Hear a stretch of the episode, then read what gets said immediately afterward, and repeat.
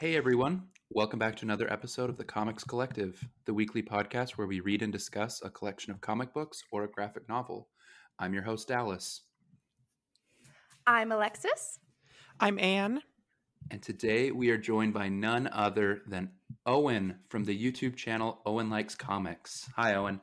Hello, thank you for having me. Look, we're gonna have to get this off the off at the beginning. I'm slightly annoyed you waited until after you had Matt Draper on to invite me on the podcast, but I'm gonna I'm gonna allow it. We had to save the best for last, you know? He- yeah, if you can a bit click if we can click herald. this and, and send it to Matt, that would that would mean a lot to me. Yeah, yeah, I'm- I I'm on it. definitely will.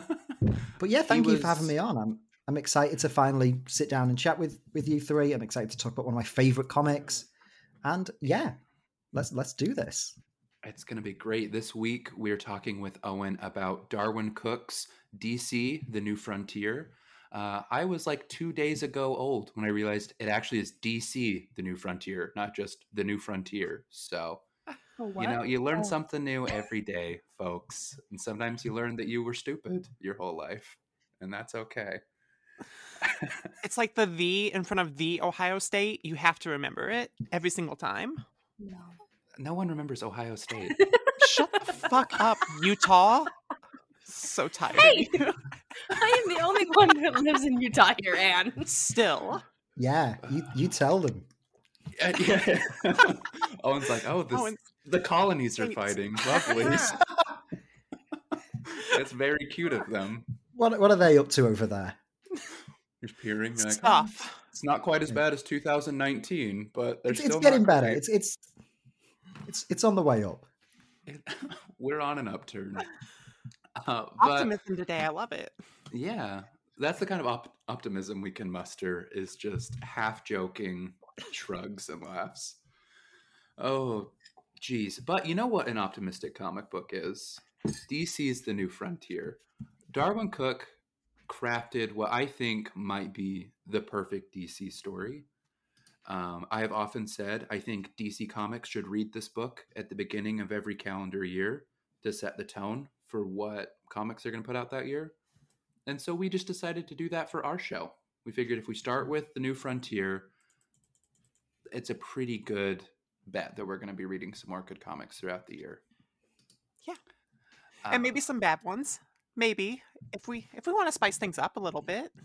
Yeah, if we want to get a little spicy, we, Just we might read Lock and Key again. I don't know. Hey! I'm I just- embarrassed, but it's I just fine. thought you want to do a little episode talking about that X Women comic. I thought you'd. I don't want to do that. I don't want to do that. It's Did you- not good. Did you actually read it? I read like two pages and I was like, I'm going to have to figure out a headspace to read this. I have to apologize again. That's my fault. It's brutal. You're not funny. Um, but going back to the new frontier, I want to talk a little bit about the themes of the story. So maybe we can all just kind of shout them out for a second. But what do we feel like the themes of the new frontier are? Uh, Lex, do you have any thoughts about what a theme for the new frontier is? Jeez, I didn't realize this was my AP Lit class from senior year. but um themes. I don't know. I feel like one that I kind of and I don't even know if this is like a real one, but one that I picked up on was how over and over again it was said like we all have our own thoughts about how things should be and we're not going to change that. Like I remember there was one specific scene where Superman was talking to Lois and they were talking about I think it was like Batman or something and they're like why does he keep doing this? Why why can't we all just be on the same page? And he was like, "Well, that's just who they are. They're not going to change themselves to mesh in with the image that we're creating for them." And I thought that was really cool. Like you see it multiple times throughout the volumes. And I just thought it was really fun to kind of because of course this story is like the start of the Justice League. Like that's kind of what they're doing with it. So I just I thought that was really fun how they're like still wanting to be themselves before they create this big group together. So I don't know if that's a theme, but No, I really like that. I think the New Frontier does a great job of distilling what the themes of the DC universe should be. I think for me, one of the biggest themes of the DC universe is legacy. Um, nobody does legacy characters quite like DC. It's baked right into it with Barry, uh, the Silver Age being a legacy of the Golden Age, you know? And I think the New Frontier choosing to focus on that point in history is really indicative of how Darwyn Cooke views the DC universe. That that transition period is the most interesting. I think people tend to really cling to whatever legacy characters are around when they start reading comics for the rest of their life. Cough, cough, Geoff Johns. Cough, cough, Geoff Johns. but um, I just I think DC Comics hit me where I live when I'm reading a story and I realize that the people in the universe, just like me, look up at characters like Superman and want to be just like him. They look up at Wonder Woman and want to be just like him. I think Marvel Comics reflect back at me how I already am, but DC Comics get to be aspirational. And I think that's what makes them so special. Yeah, and to go off that, there's a lot of really fun themes to pick up on here, but I think one of the most interesting ones, talking about like that shift between the Golden Age and the Silver Age, is just how this comic reflects the fact that morality kind of shifts as we go forward in time, and how things that were considered moral back in like the 40s aren't moral now, and how we should always be continually analyzing what we're doing, why we're doing it, and cons- consistently trying to make things better. Like, there's a lot of themes in here that tie into like how for some people life is really great, but then for others, they're just being completely marginalized and it's not even talked about and it's something that needs to be in the conversation because it needs to something needs to change. Because even though something like this could quote unquote fly a couple years ago it shouldn't fly anymore you know? And we get a lot of fun stories especially with the all the henry iron stuff all the stuff with um j'onn j'onzz coming to terms with being an immigrant to earth and everything that he wants to be here on the planet and coming to grips with what humanity is all about. I think there's some really, really cool aspects there that we can definitely touch on later. How about you, Owen? What in this book stood out to you? Yeah, I, I think something that makes The New Frontier such an interesting comic to me is there's so many kind of angles that you can analyze it on. Hmm. You know, you've all picked three very different kind of thematic lenses that all like majorly apply to this comic when when I think of the New Frontier, the first thing that comes to my mind is kind of nostalgia, um, but in a very interesting way. It's like it's like a love letter to like the 40s and the 50s, like the golden and silver ages of the DC universe, but in a way that doesn't necessarily like put down the modern era of comics. It's kind of like a hey, you know, there are these kind of timeless like moral and like ethical aspects of these classic comics, almost like the it's almost like it's almost like a celebration of like an era of comics where stories were more innocent um and kind of trying to like reaffirm the ideas of like hope and truth and, and justice at the heart of comics and try and reaffirm that now by showcasing how big of a part of the stories, especially in the DC universe, they were in the golden and silver ages. I really like that. I I feel like Darwyn Cooke has an excellent way of looking back fondly at the comics he loves, but making them accessible to the modern reader. Because I will admit, while I love Grant Morrison, sometimes their everything matters approach can be a little dense. Um, a little think, question. I think a lot of people really love the work of Geoff Johns and his ability to pull threads from the comics he loved as a kid and making them relevant again. But Darwyn Cooke has a special talent for not he's not telling a story that's been told before. He's not replaying the hits. He's filling in a gap in an era that he loves. And I think that that's really really special. Yeah, in some of the interviews I was looking up, there were parts where they were talking to him about like continuity and like how everything like is this a story that should matter? Does it? And he said, as far as I'm concerned, this is pre-crisis continuity. But since the universe is constantly shifting, it's okay if it's not canon anymore. And that's another you know just a huge part of this is going back to those old themes and these old characters and celebrating that but also proving that they don't have to stay stagnant and you can move forward and you can look to the future and you can evolve from what you've had before. And that's okay because these ideas lead to new ideas that can shine even brighter than the other ones. So i think that's a very important lesson to take from it too yeah, I, would agree with that.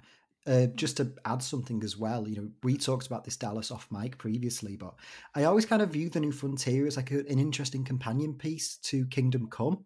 I think both of them tackle like nostalgia and like tributing the past in very different ways. I think Kingdom Come is more of like a, it's more of a commentary on like 90s era comics. It's more of like a, a commentary on the kind of grim and gritty anti-heroes of, of the mid 90s and celebrating an era of more altruistic heroes whereas the new frontier is more kind of it's more kind of based on like the innocence of classic comics and celebrating celebrating that. But i've always like thought of those two as like a, if you had to make a double feature of two comics to read they'd be one of the first two i'd put together.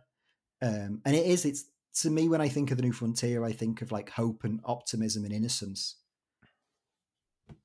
I agree. Um, I said at the top of this that this is the comic I want DC to read every year, um, because I think this is what DC should be. But I do think they drift away from it every once in a while.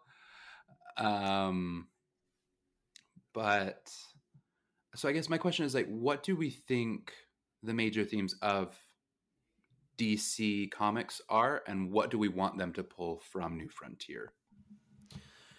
Say to me because I've always been like I talk all comics, I read all comics, I love all comics. But what got me into the space to begin with, and what got me reading constantly and consistently, and just made me fall in love with these worlds was DC Comics. I was a DC fangirl, true and true at the very beginning. Still am. It's still the universe that I hold closest to my heart. And the reason for that is there's always, in all the best DC books that speak to me the loudest, there's this really clear message of hope and optimism. And it's why like when people describe DC, a lot of people these days, and really since the Dark Knight, right?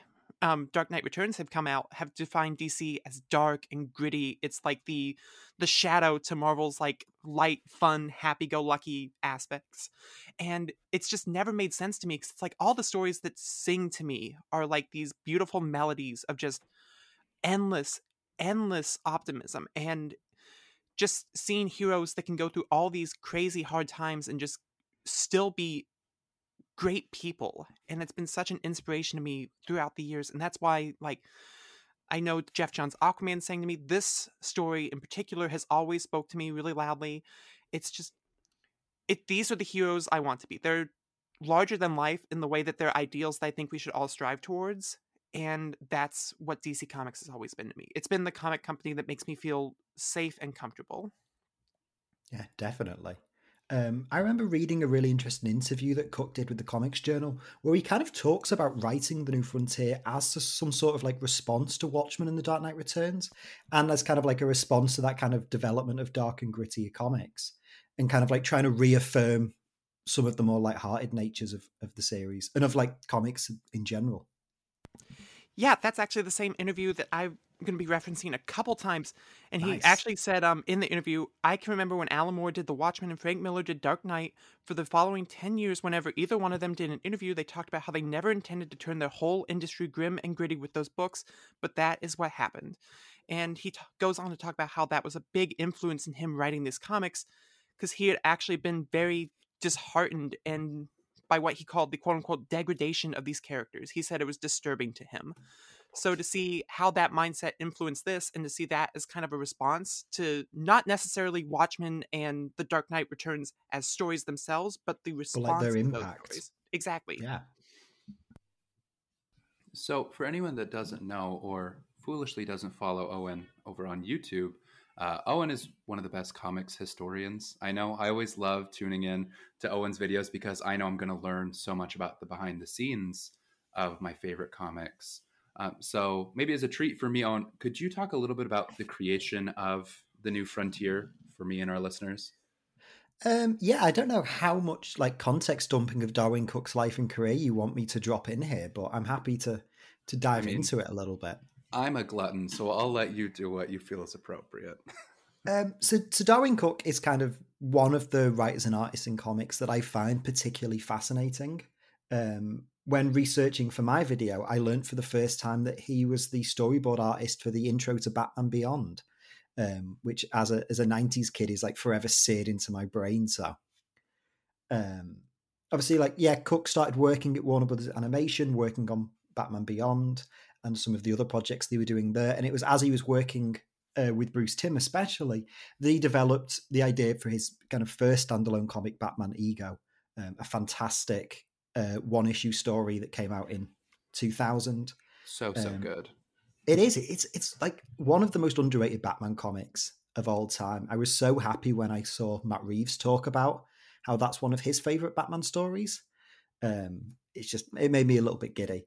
Um, so from there, Cooke kind of became a mainstay at DC. He works on Ed Brubaker's run of Catwoman, um, and it was kind of during that time he started to kind of develop this ambitious, larger than life pitch for like a big Justice League story um, around the kind of the late 90s and early 2000s. This was coinciding with the period where Grant Morrison was doing their JLA run. And, you know, while today Darwyn Cooke is a legend, at the time they weren't really seen on the same level as someone like a Grant Morrison. So getting the opportunity to tell a Justice League story wasn't um, particularly feasible immediately.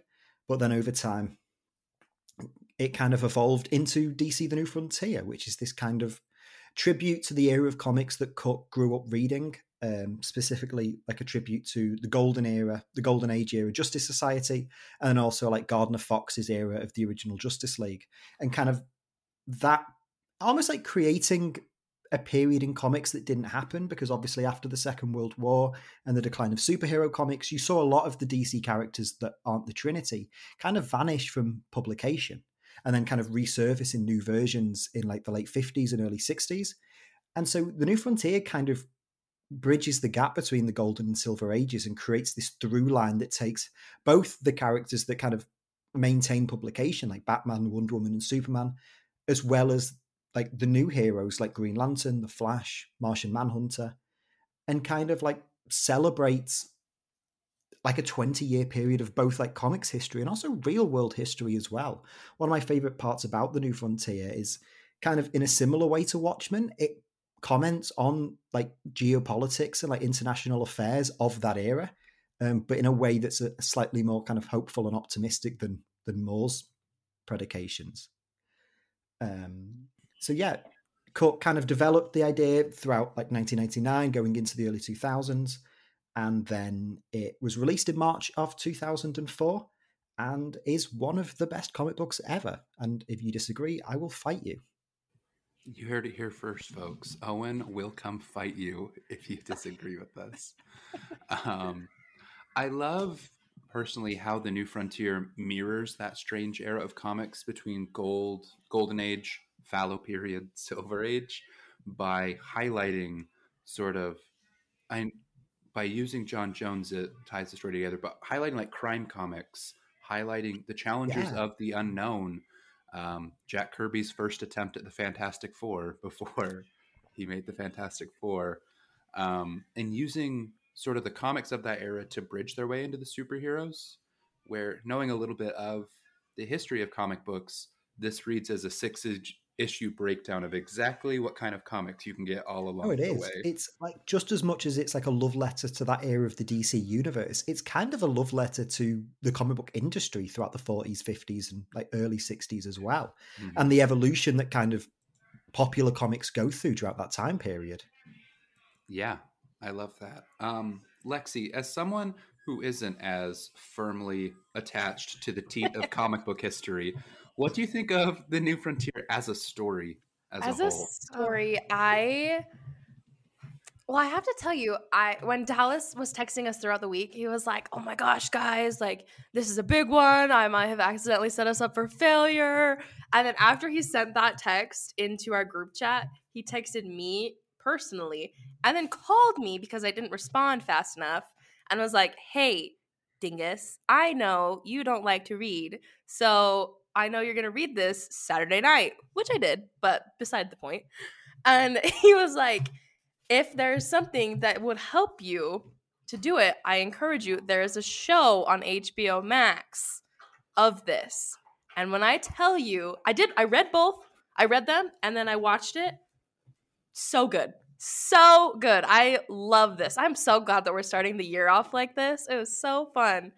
And just like, it just made me feel so good to watch. And I was like, this is the Justice League that my two brain cells recognizes. I love this so much. and it just was so fun, like to see all of the characters getting their own little mini arcs of growth until they become this one big thing. Not even till literally the exact end, like the last part of this entire book, they become the Justice League that we know. But I just loved it. I thought it was so fun. I loved the different moving pieces. I let out let out a big chuckle when the dinosaurs showed up because I was like, oh, Dallas. Dallas tricked me into a dinosaur book. But it just was so good. I loved it. I would hand this to anybody that wanted to get into DC Comics. I thought it was really heartwarming, but also had a lot of good depth moments to it as well, which I liked a lot. So maybe before we start breaking down specific plot points that we like, do you want to Mhm. give like a brief summary Yeah. of the story of the story, and then we're gonna hop into spoilers. If you haven't read this book from 2004, Surprise, there's dinosaurs. and w- it came out in 2004, we're gonna spoil it for you. I was- I'm sorry, years you've only had 15 on. years. Come on. Only 16 Only. almost now. a lot. You've had a lot of years. Almost 20. Almost. all you procrastinators. So, Alexis, maybe a synopsis, and then we're gonna hop into spoiler spoiler talk about For this sure. wonderful comic. For sure. All right. So we with this one we pick up a little bit on like the tail the coattails of the Vietnam War, which I feel like is a really telling part of just history in general. A lot was happening then, a lot did happen, was happening. It was just a really crucial time for our history in the States. And we kind of pick up a little bit on our favorite characters. We see a little bit of Superman, a little bit of Batman, a little bit of my lovely Wonder Woman, who's taller than Superman, and I wanted her to punch him right in the face. But um yeah, so we like pick up on them, what they're doing, how they're coming out of that. And we also pick up on our kind of main character, I guess you could say more or less. I mean, they're all important, but we're throughout the story, we're kind of following Hal Jordan, which until the second volume, I did not realize was Green Lantern. Don't shoot me, it's fine. It's okay. That's why he has the mask. No Exactly. one knows. Nobody No, knows. That's such a fun way to start the story, though. Like I didn't not know. realizing that Hal is Green Lantern. I was I'm sure like, that look- reveal was Look at this awesome. spaceman. yeah, it was that great. rules. You're It like the ideal audience for this. I love that. That's my whole gag with this podcast, y'all. I don't know anything, and I don't read until Saturday night. So surprise. But no, it was so great because I was like, oh, this poor veteran. He is just traumatized beyond all belief from his time in the trench, the one time in the trench. And it was just it was it was fantastic. I and I mean I was telling Dallas before we got on, like the 1950s, I hate to say it, but as a young white woman, it is just fabu- fabulous in my mind. I was like, oh, look at Las Vegas in the 50s. Ooh, I wish I could be a pinup girl like that. That was great. What a time to be alive. And that's actually the end of Alexis Taylor, as we know Yep. it, everyone. Cancelled. Sorry, everyone. Hate to say it. But their little outfits, so cute. But um yeah, so we kind of see all of the moving parts of them building up to um fighting this big bad invasion.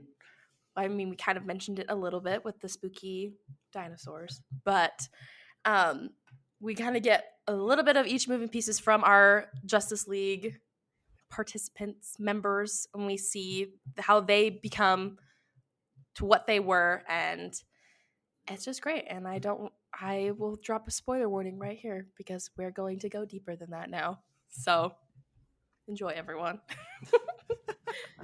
It's an interesting story in the way we're going to break down the characters and what we thought about those in just a second. But I really feel like the big character here is the DC universe itself because we just jump around so much during this plot. This plot, um, it's weird t- starting a comic about like the DC characters that we know and love because that's all that's on the cover. You know, like Wonder Woman, Flash, all the heroes we know are on the cover. But we start this entire first chapter with characters that a lot of people might not be familiar with. We started with the losers and Rick Flag Mhm. Sr. and it's just like something that if you're not like looking for it might take you out a little bit and I speak from experience cuz I picked up the New Frontier in 2013 as one of the first comics I was like looking through cuz I saw Aquaman was in it and I'm like I'm at the point where I'm reading all the comics for Aquaman still. And I was just like kind of skimming through this book. I'm like, okay, when does he show up? When does he show up? And I kept going through. I'm like, he doesn't show up until the very end. What the hell is this? And it took me a couple read throughs before I'm like, okay, just sit down, read the stupid book, get over it. Before I'm like, this is actually really, really engaging, even though I know nothing about these characters. And it's so fascinating because I feel like that keeps happening over and over again. Because if you're just a casual DC fan like Lexi, I can only imagine like going through this and there's like the challengers of the unknown and there's like um Task Force X, but they're definitely not like any Suicide Squad we've ever seen before, you know? And it's really cool how it brings them all into this modern light, but in the setting that the the original stories were in. It makes them characters we can relate to now, and by bringing more modern sensibilities to like how they talk, how they interact with each other, and how this universe acts together as a whole. Because it's really cool to see like a version of this history where the JSA is actually on the same Earth as the Justice League, and we don't have to deal with any of that multiverse hopping stuff. So it's interesting from a, a timeline perspective as well. I think it's like a historical representation of the DC universe, and I think that's where I first started to get my appreciation for this book as a whole. And I like the whole um the Watchmen esque um Incredibles esque banishment of the um the JSA I and seeing how that like Incredibles. That's Right? so. I was like, is this the Incredibles? Wait a minute. I I love that that's where my mind went before Watchmen and then Dallas Mm-hmm. pointed out I'm like I'm not right. I'm okay, yeah, you're right, but I I have small brain, so I can't think that deeply. There's um yeah, it was just so fun to see an entire decade play out in this book. And it I'm s- sad to say it took me a couple reads for me to appreciate that, but the fact that I got there eventually is the the cool thing for me. How what about you guys though? Did you like this book the first time you read it through or were you reading it kind of dumb dumb like me? I think I was pretty quickly enamored by it, but I think that's in due large, in large part due to Darwyn Cooke's artwork. Mhm. I that's like my platonic ideal Yeah. for comic book artwork is Darwyn Cooke. And so I remember opening this for the first time, probably within the first year of my comic book reading experience. This might be the only, this is one of the best comics of all time that you should read early in your comic career. I remember everybody handed me like The Dark Knight Returns, Watchmen, Kingdom Yeah. Come, and this. And I read them all and I was like, these are all big commentaries on something I have no experience with. And The New Frontier felt like the only one that told a story that didn't depend on me knowing all these things beforehand. You know, like it really felt like it took my hand and it walked me through and introduced me to all these characters for the first time. Like Alexa said, I'm pretty sure I met Hal Jordan through this comic book. In in comic books, you know, like I knew him from video games, whatever. Like I didn't know what his personality was. Um and so this was a great first comic for me to pick up. Yeah, I'd agree with that. That what I kind of think is cool about the New Frontier is the fact that you can read it with no familiarity to the DC universe at all. It is like a perfect hand this to someone. You want to get DC, you want to get all these characters. Read the New Frontier, you will understand why people love them so much. And then at the same time, it's a book that's like so steeped in like reverence and lore to like really niche eras of DC history that like it works on so many interesting levels. It works if you're like a complete newbie to the DC universe, or it works if you're someone that's read every single comic from like the time it's set in up until now. It's like very few comics are able to kind of balance that being accessible to new readers while also like being so layered in like comic book history and continuity that it is such an achievement that this book manages to do both on like such a successful level. And I think as well, um, with what Dallas was saying about the art, I think that's the reason why the animated film works so well. Uh, I'm a huge fan of the animated movie. Like, I I think especially given that you know Cooke had a background in storyboard animation and working on the WB animation shows, but like it, not only does it feel how a comic book should feel on the printed page, but that look is so easily translated to animation that I know there's probably going to be loads of people that would love to see like a live action version of this. I really think adapting the new frontier into another form of media is best served in animation. I was thinking about that a bit reading through this, where it's like, if I wanted to see a movie of this, I'd want to see something more like Spider Verse, where it's like the animation is specifically designed and curtailed to honor the style that this came from, because nothing else could do this honor. If you exactly like, if you tried to Watchmen it, like even if you try to get like the same frames in all your shots, if you tried to line it up with the panels, you could like mimic it, but you're not going to get that feel yeah. unless you yeah. get like a super talented director that we have never seen before because I don't think any director out there could possibly mimic the style in live action. But it's it's impossible. It's hard. And I remember yeah, that's I one of the reasons why they didn't want to adapt um, Kingdom Come even animated because DC's like we just cannot animate this style. We cannot how, make how this work and make people happy. Alex Ross? Right. It's yeah. I would kind of like to see them try though. Have you seen that um the um the Vincent Van Gogh movie where they do like every frame yes. as a painting.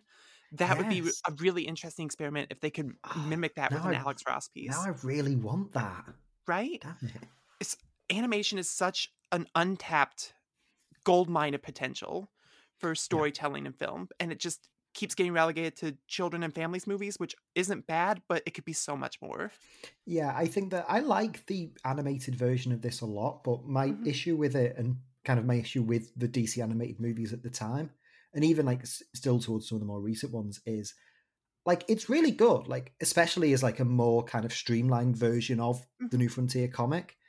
But like imagine if it had like a bigger budget behind it, what Oh, it yeah. could have achieved. Because like the DC animated movies are really good, but they are made on the the cheaper side. And like I think they do the very best that they can. But imagine like like you said, if they did like a Spider Verse level budget on something like the New Frontier or Kingdom Oh, Come, yeah. Mhm. and like really translate because I think like as much as like Darwyn Cooke's writing and like reverence to DC history is such a great part of and like understanding so many different characters is what makes this book great. The artwork and like the visual identity is just as important for me. And so like trying to adapt it into live action or trying to adapt it in a way that doesn't perfectly mimic the visual style, I think you do kind of lose something from the original story. That's actually something I wanted to ask Lexi. Lexi, because you've you watched the movie yesterday, so you're probably the one of us who's seen it the most recently. How does it compare to the books? I know it had to have cut a lot out. I haven't seen the movie in years. Yeah, so they're definitely so I like like I kind of said, I watched I read the first volume, so which is like a half point, and then I Mhm. watched the movie and then I watched the sec I mean I read the second volume. And so it was almost like they're definitely like the main plot points. It was kind of Mhm. eerie how similar and like spot on they were to those scenes. Like I remember there's the scene where Hal is like speeding his little car through the the desert, like going up on the walls and all that. That mm-hmm. like word for word is in the movie, and I was like, oh, oh, I know that. like it was just so funny. But there are definitely things that they took out, kind of like, like for example, I was reading what you kind of had planned for us to talk about on like the few different groups, and Lois and Jimmy, like you had mentioned that they were lost in the movie. Like there was like one part with the two of them and I was like, "Oh." And then when I went back and read, I was like, "Oh yeah, they're pretty like they're pretty in this story." And just like things like that, like little things I would say um were taken out. And definitely like how you mentioned Aquaman not being in it till the very very end. Like when I tell you there was a few panels of him throughout um, but in the movie, he literally is the last scene. He's like, "Who is Right. this spaceman that fell into my water? Take him back, please!" And just like dumps him on the beach. And they're like, "Oh, hi." Yeah. But Like, it was so good. I loved it. Yeah, like in the animated movie, Aquaman literally like just shows up at the end and is like, "Can you Yeah. please stop putting your trash in the river?" Yeah, he's like, "Stop dumping things in here, please and thanks." and then he just like gets brought into like the group hug. He's like, I don't know Yeah, any he's of like, you. "I don't know any Please let of me go. He's like, "I only know Lois because this man keeps asking for her." He's like, you all smell like dirt. Please let me go. yeah. You all, you all did your Death Star run. I was just down in the ocean vibing. Please leave me alone. He's like Han Solo if Han Yeah. Solo just sat by and watched and ate popcorn the whole time, and then at the end is like, "Hey, I brought Chewie back. You miss Chewie? Everyone liked Yeah. Chewie." They're all down there like likes yub nubbing it up with the Ewoks, Oh my losing their minds. Oh, but I think just talking about like how the characters are used, I want to start breaking down some of these because there's so many that get focused here, and they're so varied and human and different. And I just wanted to talk about how they used each one of them. And we have to start with the losers, and it's one of the harder ones for me because the losers are the characters I'm probably the least familiar with in this book out of all of them. You know, characters from these old war comics that I have never read because I've never really been into war comics. Does anyone, do any of you have like any sort of experience with the losers beyond this or anything to really add beyond this story? Because I feel like that's going to be a, a very common thread between a lot of people. This might be the only story they've really been used in like the last 20, 30 years. Yeah, I got Yeah. nothing. I would say so. I mean, I'm not. I'm not going to act like I'm a aficionado of the losers, Mhm. um, but I am like aware, I'm aware that they exist outside of the confines of the New Frontier. One thing I think I I really like opening the comic with them. Um, something I think is kind of cool is I assumed, and this might just show my gaps in comic history. I assumed they were a golden age property.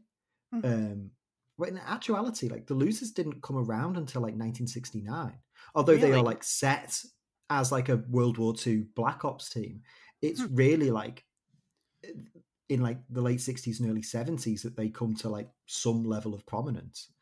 Um, it's kind of interesting that like this is like the New Frontier is like an origin story for the Justice League, and yet it opens with a team that debuted like ten years after the Justice League. Say, I think that's one of the aspects where it's like a tackling the DC timeline in the order things happened rather than they were published. Because we know that the JSA definitely appeared before the Justice League, but they weren't in that same universe until you know Crisis happened in '85, and it's just one of those interesting things. It's I think it really goes to sell how powerful it is that we still know characters like Batman and Superman and Lois Lane and Jimmy Olsen after all these years when even if the losers premiered back in like the late 60s and they're all but forgotten now and i think that's also one of the most interesting parts the parts about like them dying at the very beginning because like their memory is literally lost. And yeah, that's i'm i'm glad they're in here but they're definitely not my favorite part. What? We're missing though. They fight dinosaurs. they Like, fight dinosaurs. They fight a- this is a scientifically great- inaccurate dinosaurs. this. This is a great history lesson, folks. These guys with a bazooka fight a Tyrannosaurus Rex that has thumbs. This is the most fascinating thing we've ever done on this show, and we're hemming and hawing about how Superman is still relevant. We know he's still relevant. We love him. They fight a dinosaur with a bazooka. A guy pulls grenades with his eyes closed and jumps into a T Rex's mouth, saying that the big cloud in the sky was the last thing he wanted to see. It was the coolest thing I've read all week. And we're just That is that is Wow. unbelievably cool. there I'm we Well, just go you mad that's, they killed the dog. Don't care about them. that's what i wanted it's bananas. Banana pants. I And we're can- over here like, hmm. If I can just rein in the dinosaur chat for a brief second, Ooh. I'm, I'm sorry, Dallas. I did want to say that the use of the losers in this book, as well as the Challengers of the Unknown, is Mhm. really cool to me because um, the losers comic was one of the books Jack Kirby wrote when they were uh, working at DC in the 70s after they left Marvel. And obviously, Kirby has his background in the Second World War as a veteran.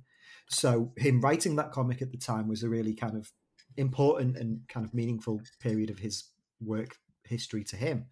And between this and the Challengers, I like that even though like Kirby is someone wildly more associated with the Marvel universe, his kind of legacy and his impact is kind of sprinkled in throughout some of these more kind of minor and forgotten characters in the book and kind of given a bit more of a spotlighting than they have in like regular continuity.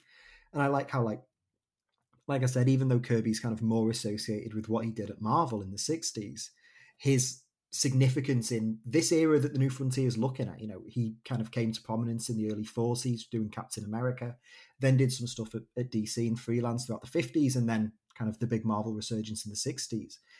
This book does coincide with like the era of like Kirby's rise to prominence. So I like how they take some of his more like lesser known properties that he worked on throughout his career and like sprinkle them in throughout this story. Totally. It feels like a really clever way to loop in sort of father of the Silver Age comics into this DC story, which I very much liked. I always love a mm-hmm. shout out to Mr. Kirby. Love that guy. I also think it's really interesting that a lot of these characters, like the Challengers of the Unknown, Lois and Jimmy, Rick Flag Sr., they're all these characters who don't have powers, but in so many chapters of the story, they're the ones that take center stage. They're the ones that push the narrative forward. They're the ones that are out there in the middle of the action. And of course, we get snippets of like Barry Allen as the Flash, we get snippets of Wonder Woman and Superman, but they are like next to like J'onn J'onzz and Hal Jordan before he gets the ring, they're the heartbeat of the story. And I think that's such an interesting aspect of the DC universe that gets so often forgotten, just that human element, because people also will mistakenly, in my opinion, say that like Marvel's where you go for human characters, DC's where you go for gods. And it's just never something that sat right with me. And I like that this book doesn't forget that human aspect of all these characters and this universe as a whole. I, I do just want to note that Jimmy Olsen was also a comic written by Jack Kirby. I feel like I should have mentioned that. It Just, furthering my just point gets- that this is actually a comic about how good Jack Kirby is. And this Surprise. is actually a podcast about how great Jack Kirby is. Welcome to this If. I'm, if I'm on it, it's They- going to be a, a podcast about Jack Kirby. Uh, we'll bring you back for Oh. Fourth World If- when if I there's decide two to things- pin We've Alexis tricked. If there's- down. If there's two things I can guarantee, it's discussing Jack Kirby and Grant Morrison at every given opportunity. So You, f- you fit in So- great here. This is. I finally feel like I've got someone on my side, and these two, Oh, Am I gonna these get two fired? are too nice to you. They're not going to tell you you're stupid for liking the stuff that I like. oh, Uh, this is great, Owen. No, just- keep. They'll- If, if you say it, they'll sit there and smile and be like, "Yeah, wow." If Yeah, I uh-huh. say, if I bring up Grant Morrison and Jack Kirby, they'll eat me alive. So So what you're saying is you want Alice, me to talk about how cool. So what you're saying is you want me to talk about how cool dinosaurs are as well now. oh my gosh, Dallas! Look what you did. exactly. See, you're picking up on this. Every time Owen says something, it's just gonna fall back on Dallas. This is beautiful. Um, I would love to talk about how this book makes Hal Jordan and the Martian Manhunter the main characters.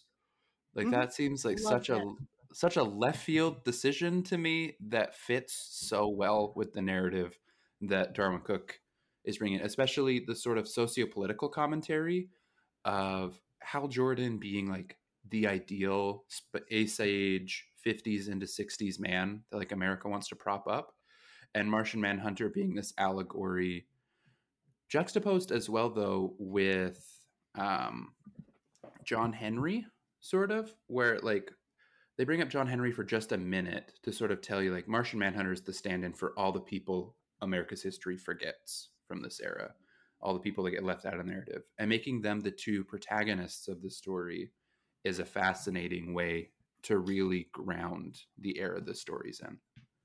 Yeah, I think the only thing I'd add to that is I'd also kind of throw Barry Allen in there as one of like he's probably the least significant of those three characters, Mhm. but I'd say like they are the three heroes that represent like this new second generation of superheroes.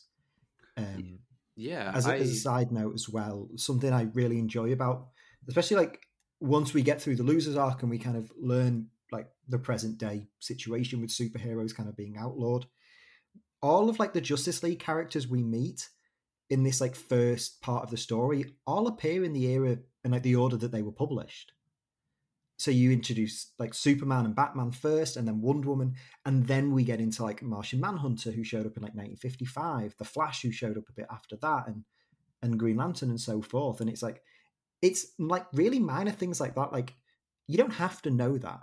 Like it works just as introducing these characters very naturally in the story. But if you're someone that like does obsess over really obscure parts of DC history and publication dates, you are just like punching a hole through the comic with how happy it makes you.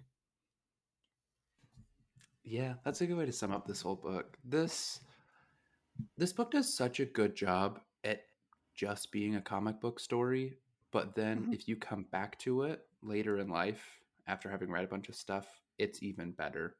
You know, Mhm. I this last week, maybe two weeks ago, I was reading Rorschach by Tom King, and Jorge Fornes, which I think is a wonderful comic book. But I Yeah, asking well- myself, like, who is this for? Like, if you don't know and love the history of Steve Ditko, like, who is this for? You Mhm. know? And The New Frontier is the perfect example of how to make a comic that's like that accessible to everyone. Mhm. Be I, I really feel like it's the perfect first DC comic book to hand somebody. And I think, oh, sorry, go for it. no, no, you go. I was done. I was gonna say because a lot of that falls on um, Darwyn Cooke's own nostalgia, and like we talked about his artwork. If you could like define it as one word, nostalgia feels really great because it's like this shining, just beautiful impression of what it must have been like for him as a child, just like all the things that he really, really loved. And that's one of the reasons he actually quotes is Hal Jordan becoming like the main focus of the New Frontier is just that he really liked Hal Jordan. He liked his costume. He liked the way it looked. So that made the decision to make him one of the focuses here really easy.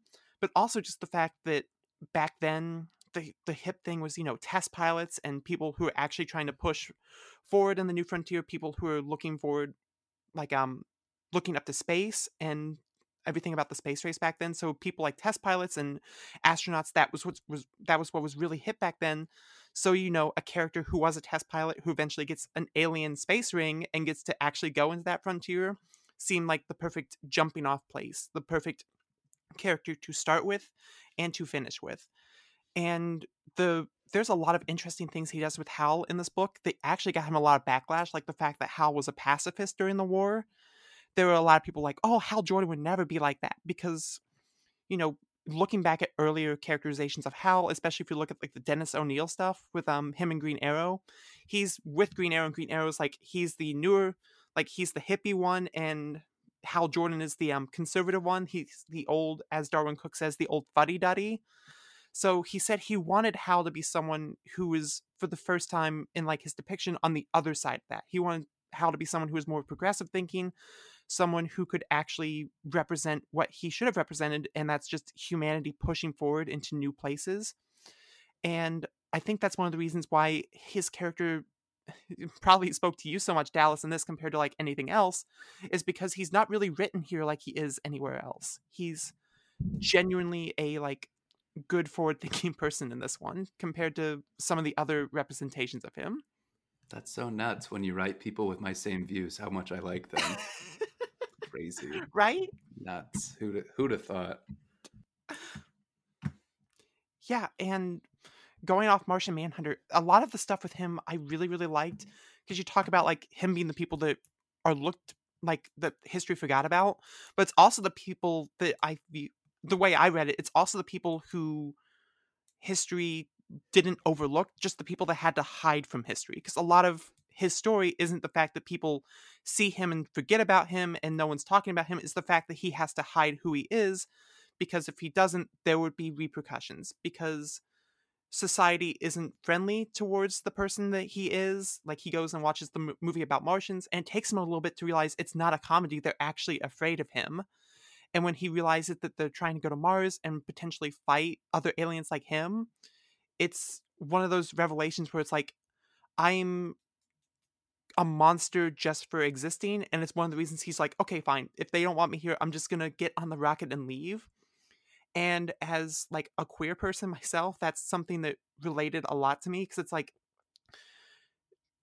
like I'm a person that exists. I'm not harming anyone, but there's still a lot of people out there who are like threatened by my existence and that's something that really spoke to me because that was definitely something through the entire 20th century just this raging sense of like you know homophobia and bigotry and just ignorance and it's that aspect of the story saying really loudly to me it was something that hit home really hard so i thought that was a really interesting angle to play whether it was intended or not probably not but it's just one of those unique perspectives I feel like I could bring, and that was something that made the story better for me now than it did when I read it back in like 2013. Yeah, I, I can definitely see that. I think the cool thing with Martian Manhunter's character, specifically in like the time period this Mhm. book's set in, is it does it mirrors like so many different kind of minority struggles around this time. You can easily re- read it as kind of discussing the queer experience. You can discuss it from like a racial aspect, and then especially like given how big of a theme like the Cold War is and like the Korean War is in this comic, you can also read it throughout the context of like the Red Scare as well. Oh like, yeah. There's so many interesting threads of kind of contained within his character and his journey throughout the throughout the story that I find like completely fascinating. You've heard of Chris Claremont's mutant metaphor, but have you heard of Darwyn Cooke's Martian metaphor? Mayhaps. Oh my I'm- gosh. I'm done. I'm quitting the show. Who, who made him the boss? I'm pretty sure he why, did. why are you the He way that did. you are, Dallas? I'm, I'm the Polar Express kid. What can I say? Ick.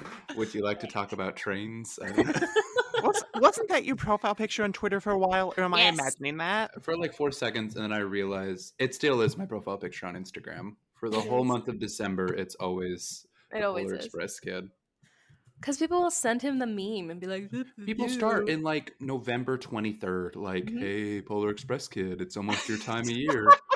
It's, it's Okay, your It's sister-in-law. people I I'm- don't hear from for the whole year. People from high school will be like, hey, Polar No Express way. guy. I'm like, we don't talk except for this time We're of not year. friends. If I scroll a little bit up, I can see last year's December, you being like, hey, Polar Express guy. Just keep it going till you have like a whole collection. That's true. It's brutal. Brutal. Can we talk about the when Martian Manhunter was watching TV and he became Bugs Bunny? Best part of the Yes. comic. Don't even care about anything else. It's very good. the only moment that matters. Yep. There was um he there was a part that Darwyn Cooke was actually talking about there about how we view media and how media affects us. Because the reason he became a cop is because he saw the cop shows and it's like, oh, the cops take down the bad guys, so I mm-hmm. will be a cop. And then it took a while for like reality to actually sit sit in and for things to settle differently with him. So I thought that was a cool aspect about how media can influence our view of the world. I like how the story continues to comment on how he was like a TV cop, though. Like he he spoke in catchphrases. Right. He like all the other cops around him are like, "Who is this guy? Like this cornball?" Who does he think he is?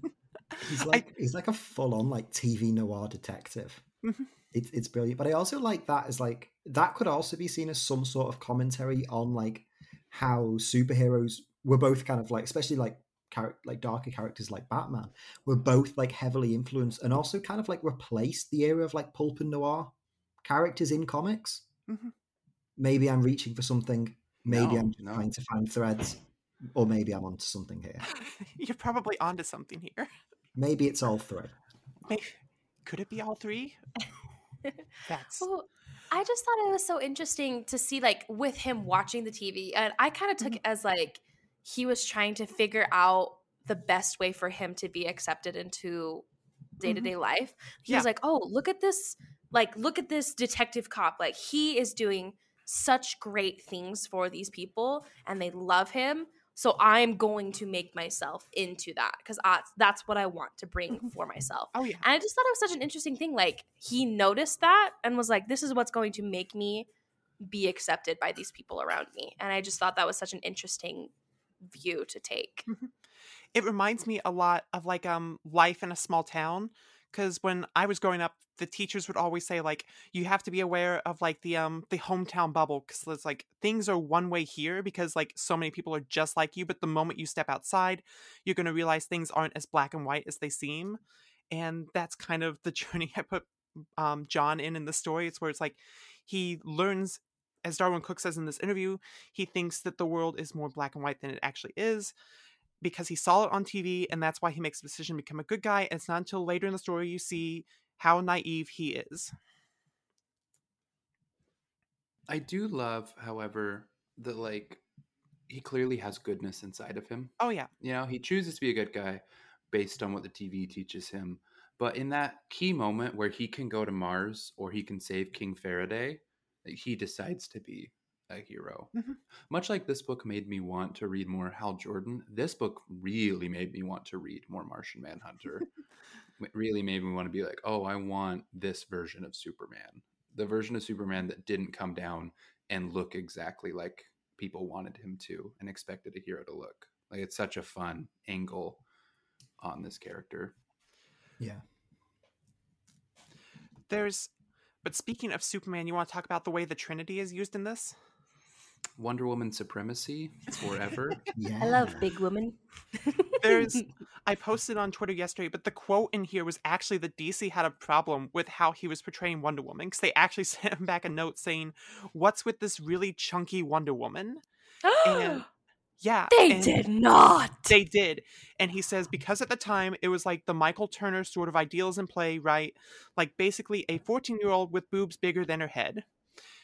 And he said, you know, well, he thought Wonder Woman, Greek goddess, Amazon, and he started putting all those together and he decided i'm going to make her the biggest of the bunch she's a goddess she's a warrior goddess and Yep. so, So we got hard. warrior goddess thick with two c's wonder woman and we're all better for it Just that scene where she's like looming over Superman. I was like, oh yes, Mhm. Yes, yes, yes. I do think it. Sometimes I forget that this book came out when it did because it ages so well because of little decisions like that. You know, um, it actually reminds me of the Christmas movie Love Actually that I just watched. Like the whole subplot with the prime minister like falling in love with the chunky girl that isn't like the whole movie. I'm like, this girl isn't chubby. Like, what is this movie on? You know, like it's this whole big plot Yep. point. They're Mhm. like, look at this big old lady. I was like, what is happening in this film right now? And It's- so it's the cool. that- 2000s is Look, look. That that movie's not aged great, but that is still a massive part of my culture. So, I like it. I like Love Actually. It's- it's so weird like the 2000s like the early 2000s feels like it was just yesterday but it we have to remember it's almost 20 years ago now that yeah, this that book was my came whole out life. right? I've only existed in the 2000s, everyone. that's that's all you've known and it's my whole life. to see like to imagine a time where this depiction of Wonder Woman would have been like, eh, that's not exactly what we're going for right now is weird. And that's actually one of the reasons why Ed Brubaker wanted to work with Darwyn Cooke on his Catwoman, because he said researching for the Catwoman book, he was looking back and he was appalled by how sexist a lot of the artwork for previous Catwoman books had been. And Darwyn Cooke was one of the artists who was able to capture like the sexual, like sexy, the the sexiness, the cattiness of one of um Catwoman without overdoing it and turning her into just a sexual object on the page. And I think that's that was really cool. yeah. Darwyn Cooke I, champion, goat always. I've always really enjoyed Cooke's like depiction of Catwoman as well because it does it still has like that inherent sexiness to the character, Mhm. whilst also retaining like a lot of agency, like Right. without like taking that away from her and just making her like an object of affection. I think that the Brubaker run in particular is like a seminal Catwoman series, but I think the way in which Cooke presents that visually is such like a really big part of of that version of the character. Well, and I think it taps into a conversation that I see Anne having to have over and over and over again. Is there's a way to be sexy without being gross? You know what I mean? Like Darwyn Cooke isn't a prude. Like characters are sexual and sexy, but it's not gross. And those things Mhm. can be separated. You know, Right. your your artwork in your comic book doesn't have to be voyeuristic or Puritan Mhm. you know there is a happy medium and i think Cooke really taps into that Well, even Exactly. just like I had the thought reading it, um, even with the introduction of like Miss Ferris too, like she is a very inherently like beautiful woman, but she is so intelligent and like the way that she just portrays herself and like the way that she's drawn, I like never once got the thought of like, ooh, that's icky. The way that she's like, like her and Hal are all over each other. I was like, ooh, she's she's a classy woman. Like I I don't know. I just had the thought with like all of the way that the women, all the female characters were portrayed in this. I was like, this was done very tastefully. Like these are Yeah. powerful women. Mm-hmm. It's it's i think that's extra cool as well because like i said the like the vast if not all of like the prominent female characters in this book are handled in such a tasteful and respectful way that you know for the time period that this comic's set in you wouldn't expect from the original kind of source materials that they're taking inspiration from Mhm. like these are from a period in time where female characters aren't necessarily given that respect and agency so it's cool to see, despite the fact that Cooke is like celebrating this period of history, he's also like trying to address some of like the issues of contemporary media at that time. Yeah, it's one of the things that makes me upset that he was like sticking strictly to like the characters that came out chronologically in that order because I wanted to see so many more of the female characters. Like, I would have. There was a point where they actually wanted him to replace Wonder Woman in the story with Black Canary because they wanted to be canonically accurate to the time period. And it's like she appears at the very end. I would have loved to see more of Dinah because we just get that little bit of her at the boxing match. He wrote these characters so well, and with the double whammy of a story being set in the 50s, written in the early 2000s, it could have gone sour so quickly. but moving off that for a second, moving on to the other two in the tr- Trinity, Superman and Batman, I was surprised the first time reading this how little screen time each one of them gets. Or page time, I guess. Yeah. It's funny because like Batman doesn't have a massive role in this story, and yet I think he has such a significant character arc. Mhm. Like he, he kind of pops in and out of the book like sporadically, and yet his growth throughout like the journey that he goes on into becoming like transitioning from like the golden age Bob Kane Bill Finger Batman into more of like the more familiar Silver Age Batman is like one of my favorite plot points in this entire comic is seeing that it really like demonstrates like the passing of the torch of eras that the series is discussing in like a very visual manner. And yet mm-hmm. the fact that he's not that prominent in the story makes that even more impressive to me. Yeah.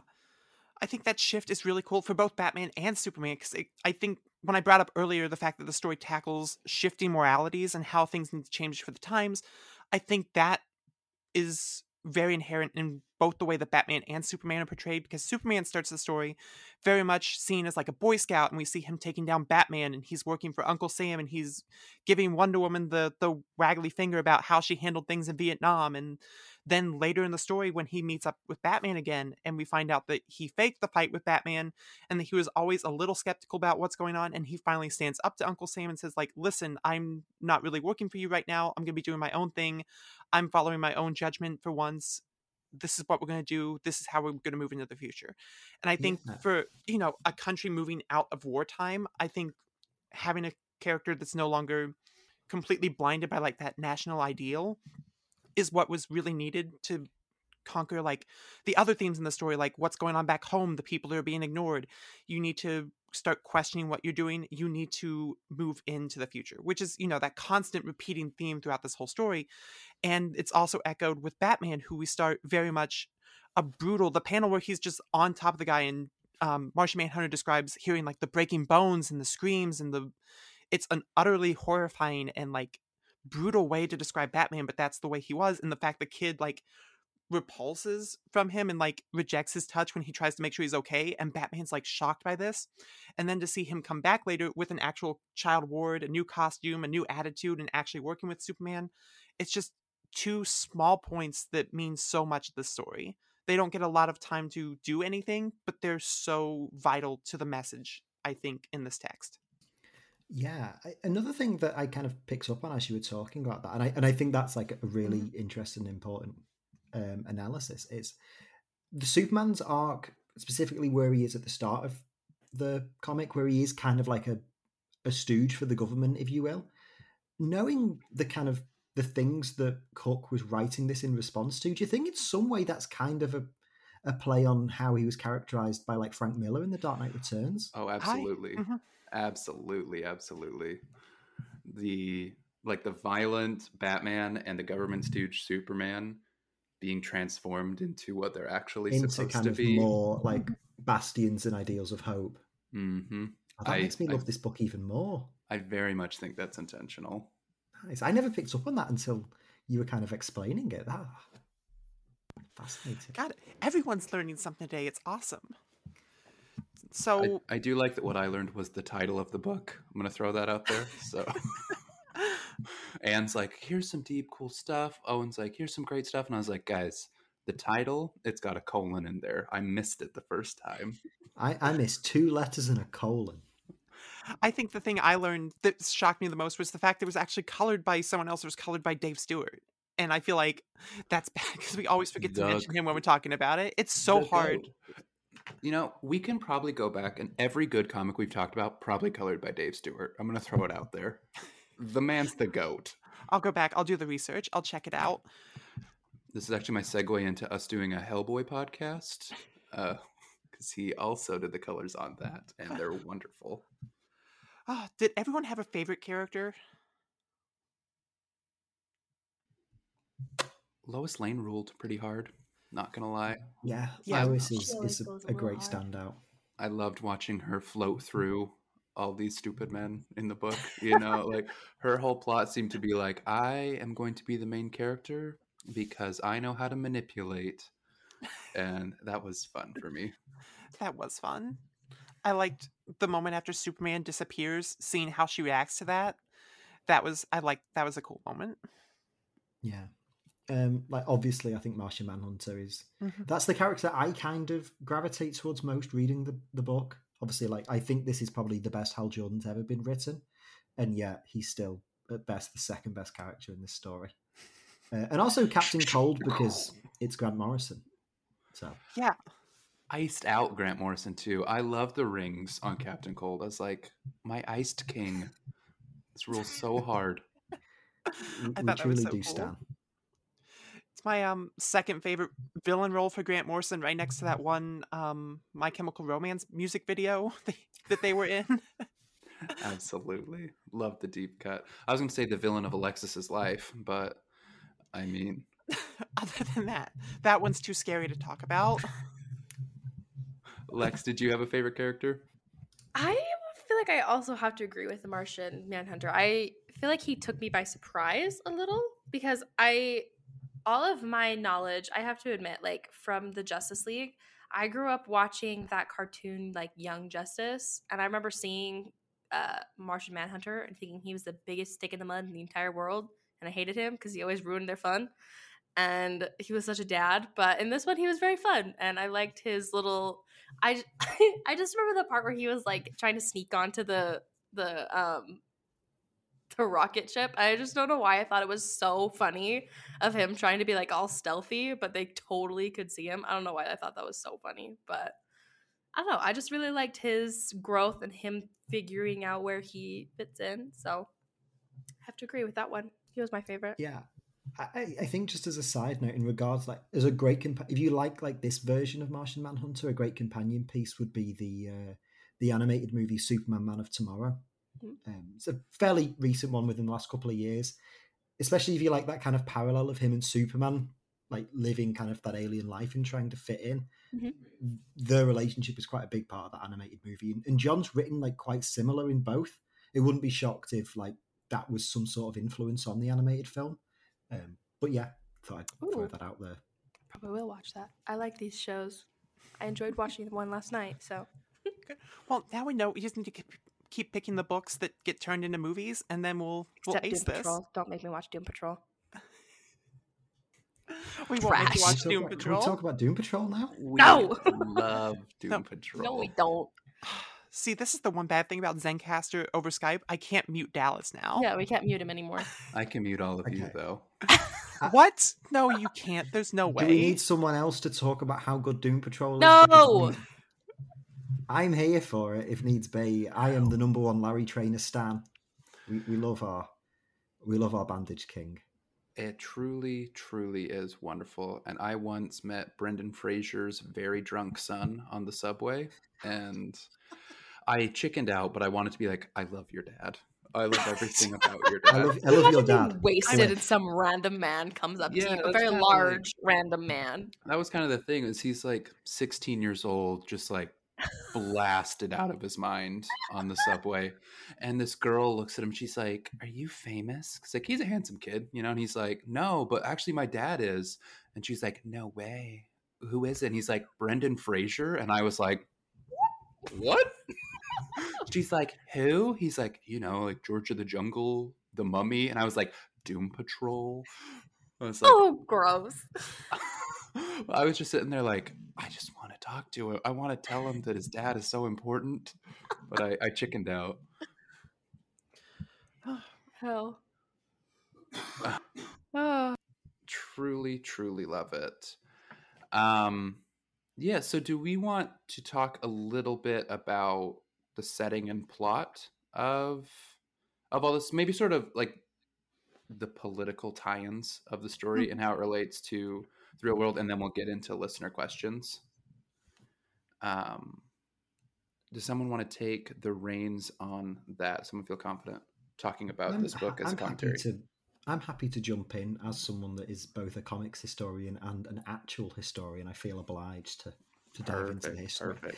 I think the the history side of this, in terms of like, obviously we've talked about how it's like a great companion piece to actual comics history, but the use of real life history and geopolitics in this book is like super fascinating to me. That's the part of it where I compare it most to Watchmen, is its use of like the media and also like the present day politics of its time period. I love like the backdrop of different international conflicts in the story. Like it opens in the shadow of the Second World War. You've got kind of the Korean War, and then like the Vietnam War as, as the book comes to its conclusion. I like how you see throughout all of these different conflicts the various heroes that have kind of been around throughout all of them kind of change their relationship with kind of war and, and with that kind of with that battle and kind of become a, a slightly more not necessarily jaded but kind of more weary and more kind of aware of the that maybe kind of it's not as a, a pure endeavor as kind of they Mhm. thought maybe in the second world war and i think that in a way parallels like we talked about we talked about this book being like a celebration of like an age of innocence in comics.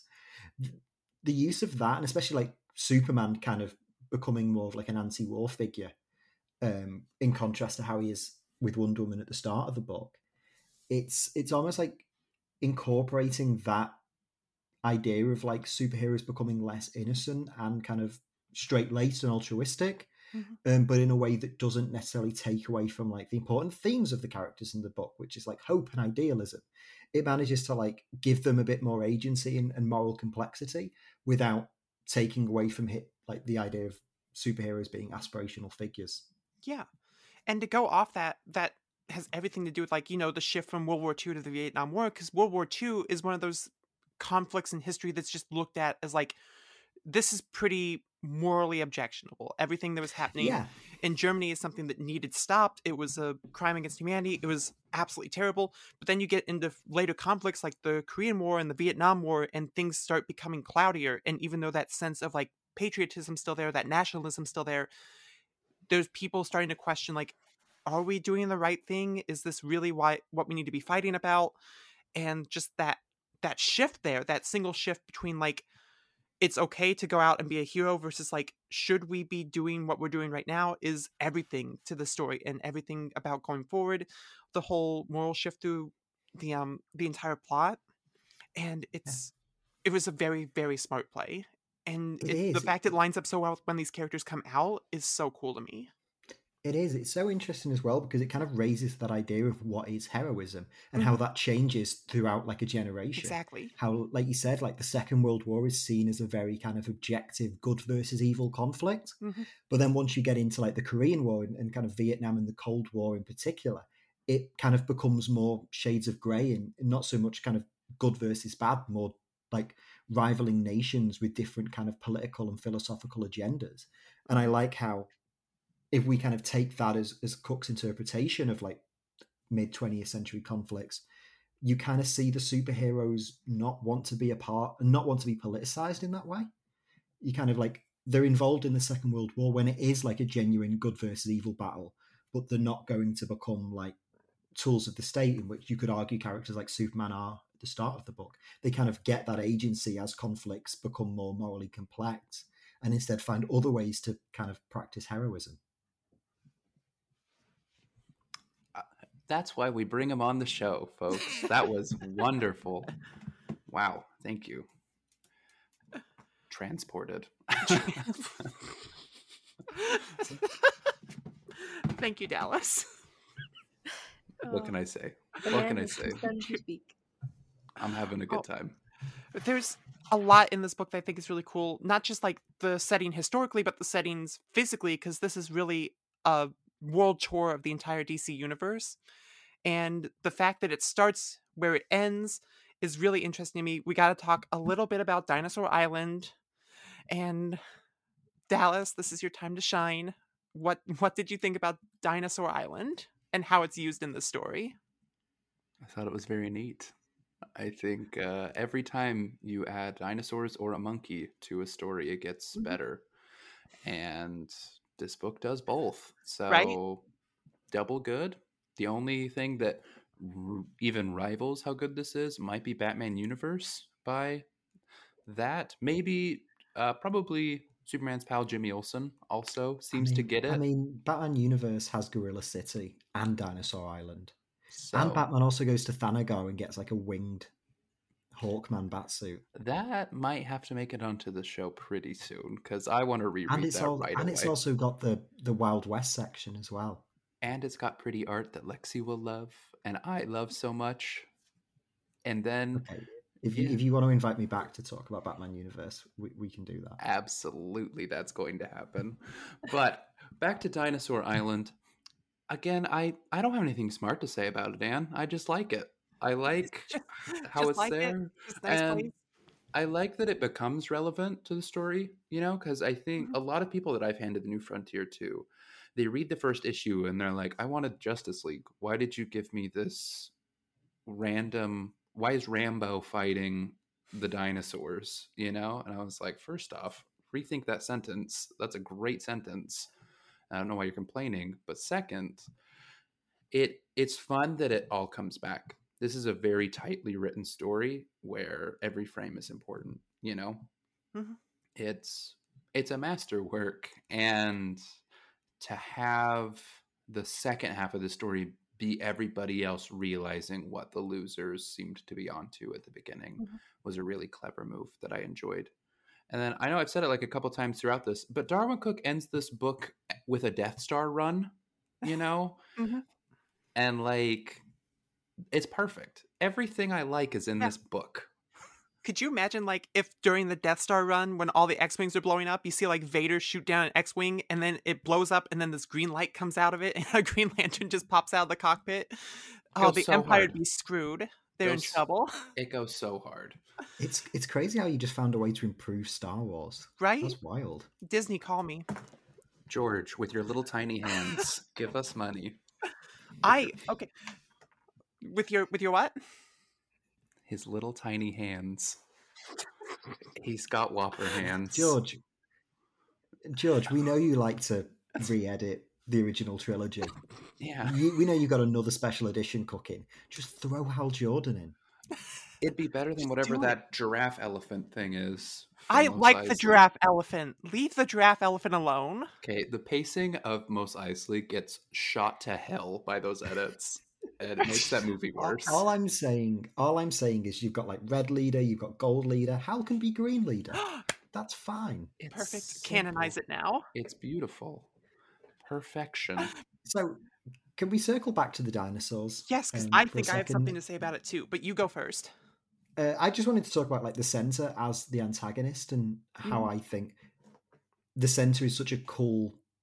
It's like the perfect foe for the Justice League to kind of go against because like the center's whole thing is it's like a prehistoric alien that is like essentially watched human civilization develop from afar Mhm. over like millennia and after seeing like the detonation of the atomic bomb basically comes to the conclusion that, that humanity is not worth saving and is like right before i escape from this planet i'm going to wipe out all of life on earth and i really like how you could do like a really interesting comparison between how he the center sees humanity and basically realizes that it's not worth saving and martian manhunter another alien that comes to earth sees humanity and sees the best of it they're like they, they're kind of on the same journey but they come to very different conclusions It rhymes. thank you thank you george Oh, that's actually really cool. I hadn't even thought about that aspect of it because I was focused on the fact that it's this ancient prehistoric being that's causing this this massive threat. It's it, a lot of it speaks to the whole theme of the movie of moving past what used to be into what can be. And Hmm. so simultaneously they're fighting the literal personification of the past, but also since it's an alien, it's also all their fears about the future that have been discussed and shown so far in the story. So I think it's that double whammy of everything the book is talking about that the heroes have to beat and overcome to get to that new future. You're both blowing my mind. I had I- no complex thoughts about the center, and now I- I'm going to be thinking about this all day. I told you I did my homework for this one. I'm I came to bat. I love this so much. Thank you. Wow. Other other reasons why the center is the best in the animated film, it's voiced by Keith David. Is it? Yeah, which is awesome. Lexi, how was the center in the movie? Good. it was good. I liked I Oh, liked the movie. Everybody should go movie. watch it. It's only an hour. Just just do yourself a favor today. Go watch it. Was It's on it HBO Max.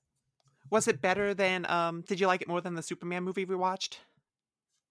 We watched the Super. she wasn't on that episode. Remember? Oh, That was she wasn't on that episode. Never mind. You mind. watched the movie without me. We had a movie club without you.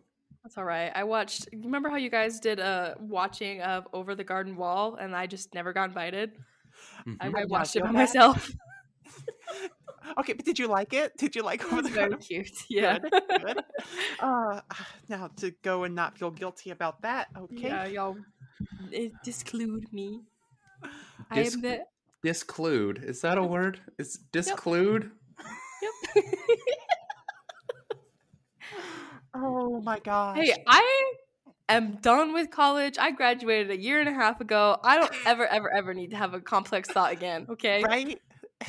never. All right. Well, I'm going to be discluding you from my thoughts for the rest of the day. Should we do some Oh, listener good. questions? yes, I would love to do some listener questions. Anne's like, please, Jesus, yes. Please. oh, All right. First question from Glenn Machette. Dun, dun, dun, dun. Don't know him. He says, New Frontier question.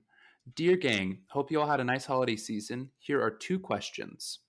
Cooke wrote and drew before Watchmen Minutemen, which some view as a dark companion piece to New Frontier. What does the collective and Owen make of this? Do you agree?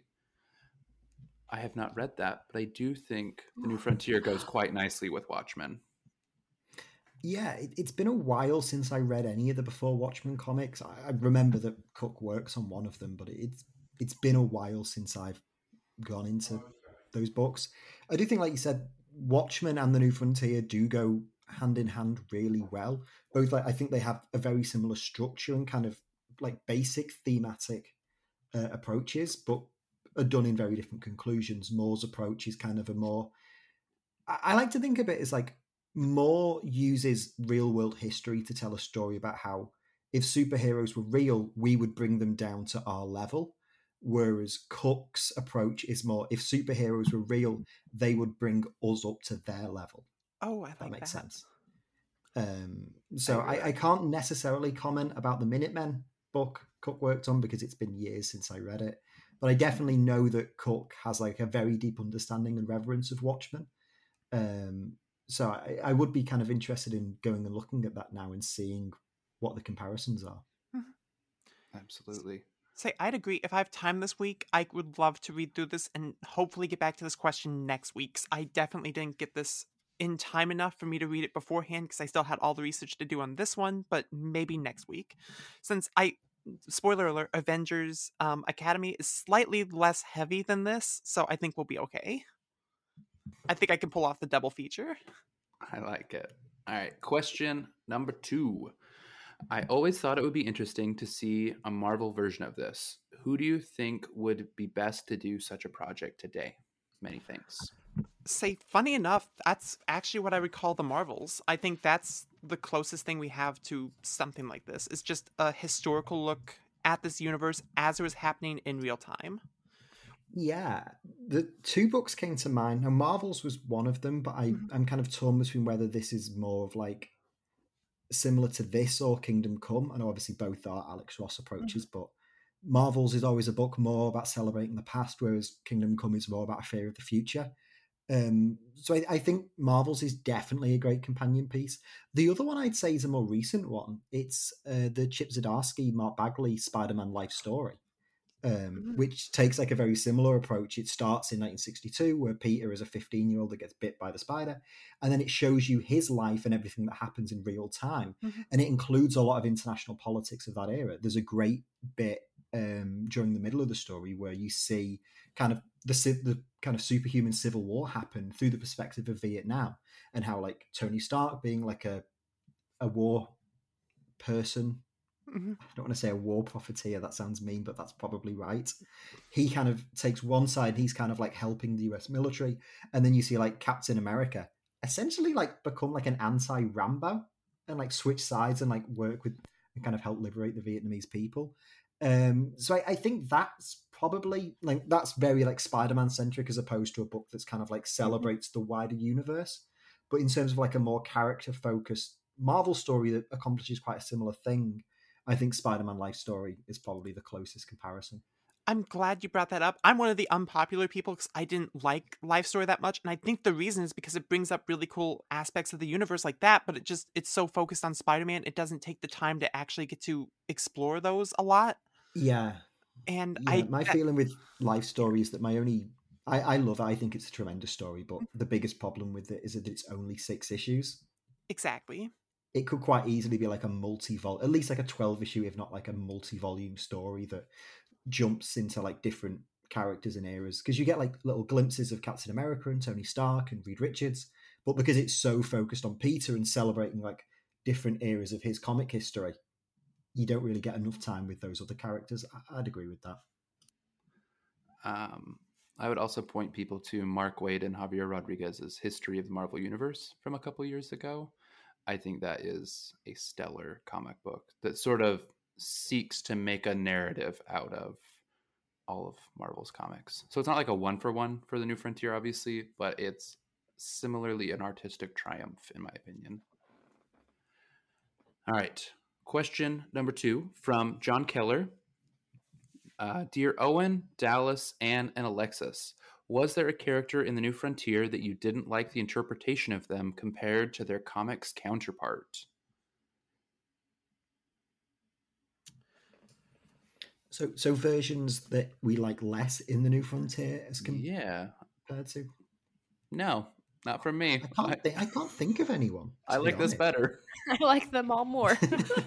I for a second I thought it was going to be Superman because I thought they were the first time reading it through because I for, I'd forgotten the story. I I haven't read the story probably in like five or six years. So when I was reading, I'm like, did they did they really um um Frank Miller Superman in the story? But then at the after we get to the end and I realized where his story was going, I'm like, oh wait, no, they didn't. We're fine. Everything's okay. So Yeah. there was a second when I was like thinking about it, but no, I think we're good. Is there anyone here that you didn't love, Alexis? Uh, not really that I can think of off the top of my head. I really did like the introductions of everyone. I feel like they're like, I mean, Aquaman, we didn't see very much of him. So oh, I'd like to I, change my answer. Oh, no, go for it. I was gonna say like I I would have liked to see more of him because I I mean I've loved the comics we've read from Aquaman. So, right. but he made me chuckle a little bit. So he uh, he still gets an honorable mention of being good, but not great. You know, to slightly change the parameters of the question we're being asked, a character that I understand why they're not included in this story that I would have liked to have seen is Shazam. Because, Oh, like, sh- much like Shazam is like Captain Marvel is one of like the big characters of, of the Golden Age and someone who actually like misses a lot of this period Mhm. um, because of the lawsuit between DC and Fawcett. I think it's like 1954 that Fawcett ceased publication of Captain Marvel's comics, and then they don't show up until like um, the 60s and 70s when DC buy the rights and kind of reintegrate them into the DC universe. And I think like especially with Billy being like a teenage, like a child slash teenage superhero, you could do something quite interesting seeing his growth from being like a, a young child to being an adult and like a personification of that kind of age of innocence. That would be really fun. And especially just sort of making a triplet of Martian Manhunter's Superman and Billy Batson Yeah. as Or different maybe we can just maybe we could just cut this section and I can keep the idea to myself and go to DC and pitch Shazam life story. Oh, that'd be so good. That'd be so good. I would read that, Owen. Thanks. I'd Um, write it. and he'd be paid for it, DC, an appropriate amount, maybe more than you even think he should be paid for it, DC. That's what I have to say about that. Um, Brian Yunt writes in and says, "Hello, Comics Collective. What do you think about the JFK speech at the end? How do you think it frames the characters and the future that is being shown to them? In addition, how do you think it frames the characters in American culture? Thanks for the great podcast, Ethan. So I sorry, I'm I have a lot to say about the use of JFK in this comic. Mhm. Um, obviously, the title "The New Frontier" is taken from one of his iconic speeches, and I think using JFK at the end of this book is such an interesting choice for me because, like, in that period of American history, Kennedy is seen as like ushering in a new era of kind of um, optimism and like freshness in American culture and like a renewed sense of uh, like a renewed sense of self and, and like um hope and optimism towards America's future, kind of moving on from the era of kind of wartime into a more kind of uh tolerable and kind of liberal society. And I like having like the advent and the development of superheroes mirror that in a lot of ways and be kind of the physical representation of of Kennedy's idea of the new frontier. I also think it's kind of on a slightly dour note, the fact that, you know, Kennedy is how do I say this in a nice way? Those ideas aren't necessarily realized because Kennedy doesn't survive much longer after he becomes president. Kind of mirrors the way that kind of Cooke's like celebration of the age of innocence in this period of comics doesn't last. The fact that comics do eventually take a darker turn and become something that Cooke kind of wants to pull back against and celebrate an older period of. Also, kind of like as much as like the use of Kennedy at the end of this book is like such like an an optimistic note, knowing what comes after, both in terms of like American history and also comic history, it also has like it's almost very bittersweet to me. Yeah, I it's always bittersweet how prescient this speech still feels when I read this comic. That like this speech would be just as applicable right now as it was before the civil rights movement in America. You know what I mean? I and so yeah, it fills me with hope and joy and ideals and like I want this world. I want this new frontier. But then there is always a little bit of a sting, like, well, they wanted this new frontier 60 years ago as well. I, I like how, especially like understanding this comic's place in continuity as kind of being like the epilogue to like the Earth 2 Golden Age characters. I like the idea of using the Kennedy speech and this idea of um, like being on the cusp of a new age of kind of tolerance and, and heroism, being like, okay, maybe in terms of like the actual DC Comics continuity that we got in kind of Crisis and onwards, things didn't necessarily go the way Cooke envisaged, the same way in kind of American history, the kind of the cusp of a new era that Kennedy was um, kind of symbolizing was kind of taken away. This idea of like in Cooke's own kind of self-contained vacuum and the universe he creates, there is that kind of happy ending. Does that make the new 52 Ronald Reagan? Um, I have to go back and check how it handled its gay characters, and I'll get back to you. So the answer is yes. Yes, Yes. it is. yes. There's um, I'm not sure if you, because I I had to back out for a second. I'm not sure if you touched on it, but in the interview, Cooke actually does talk about that line a little bit, and what he has to say about it is that I think the speech speaks about the challenges that would face the country if it decided to take a higher moral ground and to embrace the future in a less adversarial fashion. I don't know. It speaks to all the great things that lay ahead, but it also warns us about all the things that can keep it from happening. So I think that's a Yeah, that's- perfect, that's- perfect little summary there. Yeah, that's fascinating. I think as well, you could also kind of, if you wanted to, like discuss this comic's use of Kennedy and then compare it to how like Frank Miller uses um, Reagan in The Dark Knight Returns and how those two, as like symbolic figures of American kind of culture and their place in the world at that time, result in the world of those comics being so vastly different. Yeah, it's it's interesting in modern comics how much they want to stray away from using real political figures. There seems to have been a conscious decision a little bit after New Frontier, honestly, to be like, we're going to Yeah. use pretend presidents for. I, I think that's probably mostly done as an attempt to not age the books. Mhm. you know, you know, Marvel especially are very big on the idea of like a sliding timeline, and that everything takes place now or in 15 minutes time, as I think Stan Lee once said. everything takes place 15 minutes into the future.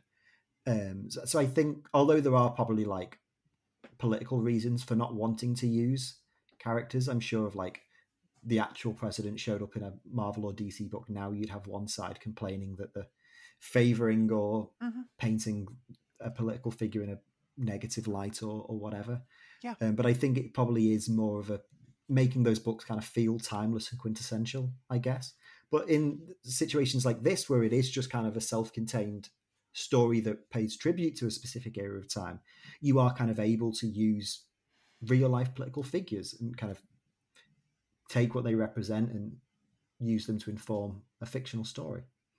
Yeah, and I think there's something powerful to that. I mean, when I think of From Hell that we read however long ago, I always think of Margaret Thatcher era UK. You know, I think of Alan Moore's views on the world around him framed through that story. Yeah, that And Moore especially is like one of the greatest at that. I've been recently reading uh, Moore's run on Miracleman um, in preparation for an upcoming video, and that book is like the idea of like the looming threat of uh, authoritarianism and also nuclear annihilation is so heavily rooted in like contemporary British politics of that time. It's not really something like that is something that was quite big in comics in like the 60s, 70s, and 80s that has kind of been lost from modern day. Um, so it's nice to see it be used in a really interesting way in the New Frontier. Absolutely. Um, our last question of the day comes from Tux. Hey, Comics Collective. My favorite part of the New Frontier is the way superheroes intersect with the political climate of the 1950s, like with Hal countering the space race's inherent international hostility. Um, so we just talked a little bit about that. If there was a DC comic with a similar appro- approach to the later 20th century history, how do you think they could go about it? For example, I think the Teen Titans could be a good focal point for the rise of young counterculture. P.S. Owen, thanks for blessing the pod with your dulcet tones. You are you are very welcome. I actually think the other history of the DC universe Mhm. did an excellent job of just that recently. Bingo. So And they used the outsiders Mhm, almost use, exclusively through that. they used the outsiders to tell the story of the later half of the 20th Mhm. century. So, like, literally exactly what you're asking for, Tux, just came out. It was very good. Yep. And they did use the Teen Titans in there, but they used it to show like, hey, maybe the Teen Titans weren't that perfect. Bunch of racist kids.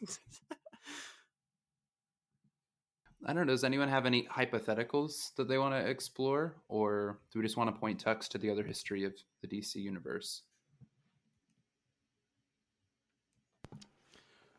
Word. Say, I don't know. The only other thing I could think of is like maybe Young Justice, but that's about all I got. Yeah, I really feel like Ridley kind of uh, nailed it. I'm not gonna lie. Cool. Well, Yeah. awesome. We did it. We got We- through. we did it. We made a new frontier episode with Owen. This was really fun. I feel like I like one of my favorite comics ever more after this conversation. So I hope the listeners and I hope you all feel the same way. Um, before we close, Owen, do you want to plug, pitch anything, point people towards your amazing work? Um, yeah, sure. Firstly, um, thank you for having me on, everyone. I've been itching to get on this podcast for a while. Um, don't think I didn't notice all of the other people, all my friends that you invited before me. Um, I can happily name them all, name and shame. Oh, shame. please, The please, fact you invited please, Matt we need to plug them. Kazana, uh, Critical Rants for Every Kind of Geek, all got on before me. Owen, if Um, I'm being honest, it's because I was the most nervous. I didn't know. I was like, I don't know Owen as I'm an well, I don't I'm an- know. I'm an approachable person. I don't have some sort of tough guy persona like that. Does. Oh, it's okay. That's if, good. if you're listening. Matt, I, I, I do love you. I can't wait to talk about Daredevil with you. Um, but yeah, thank you for having me on. Um, it's been great getting to talk about one of my favorite books. Um, and even I've I thought I knew this comic inside out, and I've learned a lot today. Um, so educational afternoon all round. Uh, if you enjoyed listening to my my dulcet tones as they were described, uh, you can listen to a whole bunch of it over on my YouTube channel, Owen Likes Comics, where I break down the real world history behind your favorite comic book characters, stories, and editorial shit shows behind the scenes. Let's put it that way. Um, I don't know when you're going to be hearing this, but January is going to be, it's been officially dubbed the Amazing Spider Month, um, where I am taking the entire month to delve behind the scenes of the Andrew Garfield Amazing Spider Man movies, look at what they did right, look at what they did wrong, look at some of the interesting behind the scenes situations going on um, as those films were being made. Um, some of Sony's ludicrous, ambitious plans to use them to launch a shared cinematic universe full of wild and varying quality ideas of other films, and then kind of ultimately talk about how they fell apart and how we got the MCU Spider Man and what we might see in the future. Um, so do go over to youtube.com and slash Owen Likes Comics and check them out. And follow me on Twitter at Owen Likes Comics. You can hear my dulcet tones in written form. Rest in peace, the Aunt May movie. Aunt Yeah. May spy movie. Rest in peace, Aunt You May. think you think the Aunt May movie's wild? Wait until I you hear me talk about Amazing Spider-Man 1.5, Oh, okay. I'm excited. I'm ready. Which I, I won't say any more because that is like the, the crown jewel of of that video. Is talking about the fact that they were genuinely considering making a movie called Amazing Spider-Man 1.5 That is- because Oh, I thought you were being, like- so badly. I thought you were being like facetious. No, okay. Now I'm interested. No, now I'm super they, interested. Without giving too much away, basically, Sony at one point were discussing making a movie set between The Amazing Spider Man 1 and 2 after 2 had come out, mostly so they could get Emma Stone back. Um, at one point, it was also a Kraven the Hunter movie. So, The- Ah. Kraven the Hunter has been dancing around the Spider-Man movies for like literally, I 15 feel like I feel so sorry for Kraven. He he was almost in No Way Home, and then he was, you know, Yeah. he's been like trying to get his own movie for years.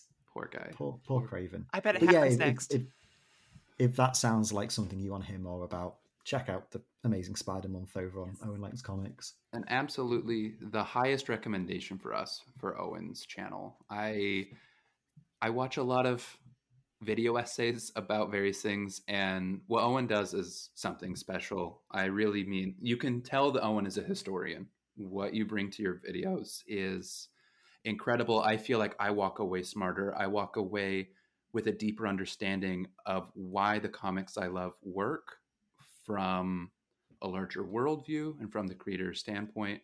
And it's made me a better comics reader. So, anyone that likes our show, Owen's channel is phenomenal. And I really appreciate it. I was really kind of worried for a second you were going to end that with, and it's made me a better person too. no, I'm already perfect. Um, yeah, he's incorrigible. So you tried. You did your best. Look, say what you will about me, I try. all oh, right, Oh, no. Lexi, let's end this. All right, everybody. If you like the show and want to hear more from us throughout the week, please go follow our Twitter account at CMX Collective, or you can find each of us at our personal accounts at Dallas underscore comics, at Ann Comics, and at Lexi Lou underscore comics. Um, sorry, I am the one that didn't have it pulled up. Oh this my week, gosh. So You don't have it me memorized yet? No, because we have. If you enjoyed the show and want to show your support, please go to Apple Podcasts or wherever you're listening and give us a five star review, and we will read it off on the show, like this lovely inter uh interview. No, that's not the word for it. Whatever the heck this is. Review? Review. review. Thank you. I was going to say interview, and I knew that wasn't right. This review from Doug. Sorry, I'm going to edit all this out. So who the hell cares? I'm going to sound so cool. Don't forget. Doug, the animated character. Yeah. It's so nice of him to show up.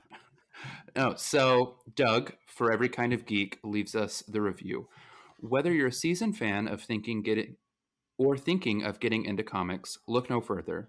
Dallas, Lexi, and Anne strike a perfect balance between artful analysis and fun banter that makes every episode feel like you're talking shop with old friends. These three bring their A game to every book they cover, even ones they're not crazy about. Sorry about all the Morrison stuff, Lexi. And their creator interviews give me a deeper appreciation for the craft behind this incredible medium. This is a great podcast made by great people. So go ahead and give it a listen. and don't be a pingus. So, which is an inside joke that I appreciated a lot. Uh, yeah, thank you, Doug. If you want to be read off on the show like that, or you just want to make us all smiley and giddy, go ahead and leave us a five star review on Apple Podcasts. Yeah. And finally, feel free to email us with your questions or comments for the show at thecomicscollective at gmail.com. And oh, who was gonna say something? Dallas. okay, never mind. Um, and if you guys want to tune in next week for our episode, we will be going over Avengers Academy. I know we mentioned it in the episode, but y'all better come and check that out. It'll be really fun. We Yeah. have a good lineup so far for 2022. it's going to be great. And then Bone. We're gonna read Bone. I'm so excited. All right. Thank you, everybody. And we'll see you next week. Bye. Bye.